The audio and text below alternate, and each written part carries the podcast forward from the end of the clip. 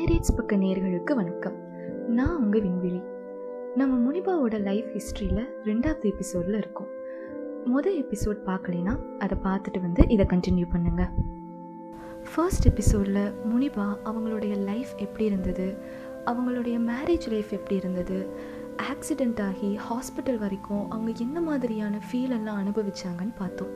இந்த எபிசோடில் ஆக்சிடெண்ட்டுக்கு அப்புறம் என்ன ஆச்சு அப்படிங்கிறத பார்க்கலாம்.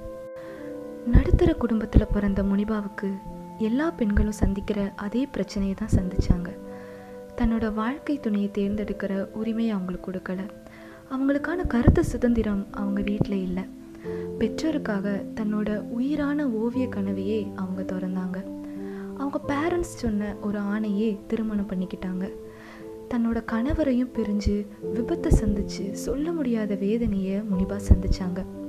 ஆனாலும் முனிபா சொல்கிறாங்க விபத்து நடந்தபோது அதில் இருந்து தப்பிச்ச என்னோட கணவர் என்னை காப்பாற்றாமல் போனதுக்கு நான் ரொம்ப சந்தோஷப்படுறேன். அவருக்காக நான் கடவுளை இப்போவும் வேண்டுறேன் அப்படின்னு முனிபா புன்னகையோட கண்ணீர் ததும்ப சொல்கிறாங்க ஆக்சிடெண்ட்டுக்கு அப்புறம் முனிபாவுக்கு எல்லா அறுவை சிகிச்சையும் செஞ்சதுக்கு அப்புறமா டாக்டர் சொன்னாங்க தண்டுவடத்தில் பிரச்சனை ஏற்பட்டதுனால இனிமே முனிபானால் குழந்தை பெற்றுக்க முடியாது அப்படின்னு சொல்லிட்டாங்க. முனிபானால் இனிமே நடக்கவே முடியாதுன்னு டாக்டர் சொல்லிட்டாங்க. ஆனால் முனிபாவுக்கு அவங்க அம்மா கால்களாக இருந்தாங்க. எல்லாமே செஞ்சாங்க. முனிபாவுக்கு நடந்த இந்த ஆக்சிடெண்ட்டுக்கு அப்புறமா அவங்க கணவர் வேற ஒரு பொண்ணையும் திருமணம் செஞ்சுக்கிட்டாங்க.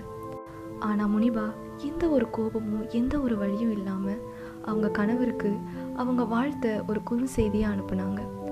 அவங்களால குழந்தை பெற்றுக்க முடியாது அப்படிங்கிறதுக்காக அவங்க துவண்டு போகலை.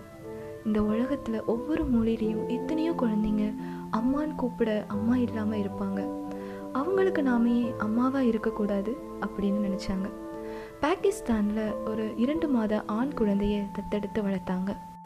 உடல் நல்லா இருக்கிறவங்களே தத்தெடுத்துக்க யோசிக்கிற அந்த காலத்தில் உடல் நலத்தில் கோளாறுகள் இருந்தும் ஒரு குழந்தையை தத்தெடுத்தாங்க. அது மட்டும் இல்லாமல் முனிபா உயிராக நினச்ச அவங்க ஓவிய கனவை நினைவாக்குனாங்க. முனிபாஸ் canvas that you wall wear colours அப்படிங்கிற ஒரு இணையத்தில் அவங்க ஓவியம் சாதனை படைச்சிட்டு இருக்கு. மற்றவங்கள மாதிரி வாழ்க்கையில் கஷ்டத்தை பார்த்து மூளையில் முனிபா உட்காரல. கஷ்டங்களை தன்னோட படிக்கட்டாக மாற்றி அது மேலே ஏறி சாதனை படிச்சுட்டு இருக்காங்க. ஐக்கிய நாடுகள் அமைப்பில் டூ தௌசண்ட் ஃபிஃப்டீனில் அதிகாரம் மற்றும் பாலின சமத்துவத்திற்கான நல்லெண்ண தூதராக முனிபாவை நியமித்தாங்க இப்போ முனிபா கால் பதிக்காத இடமே கிடையாது. வாழ்க்கையில் கஷ்டங்கள் எல்லாருக்கும் வரும். ஏன்? முனிபா மாதிரி லைஃபே கஷ்டமாக கூட இருக்கலாம். ஆனால் அதையெல்லாம் வேறு கோணத்திலிருந்து பார்க்க ஆரம்பிங்க. கஷ்டத்தை உங்கள் ஸ்ட்ராங்கான படிக்கட்டாக மாற்றுங்க அது மேலே ஏறி இந்த உலகத்தை பார்க்க ஆரம்பிச்சிங்கன்னா இந்த உலகம் உங்களுக்கு புதுசாக அழகாக ஆழமாக தெரியும். லைஃப் இன்னும் அர்த்தமுள்ளதாக உங்களுக்கு தெரியும்.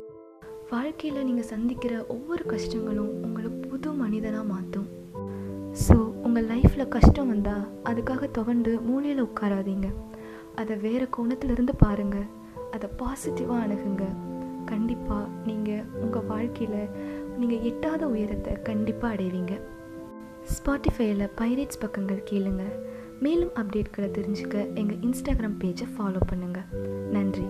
Be positive and spread positivity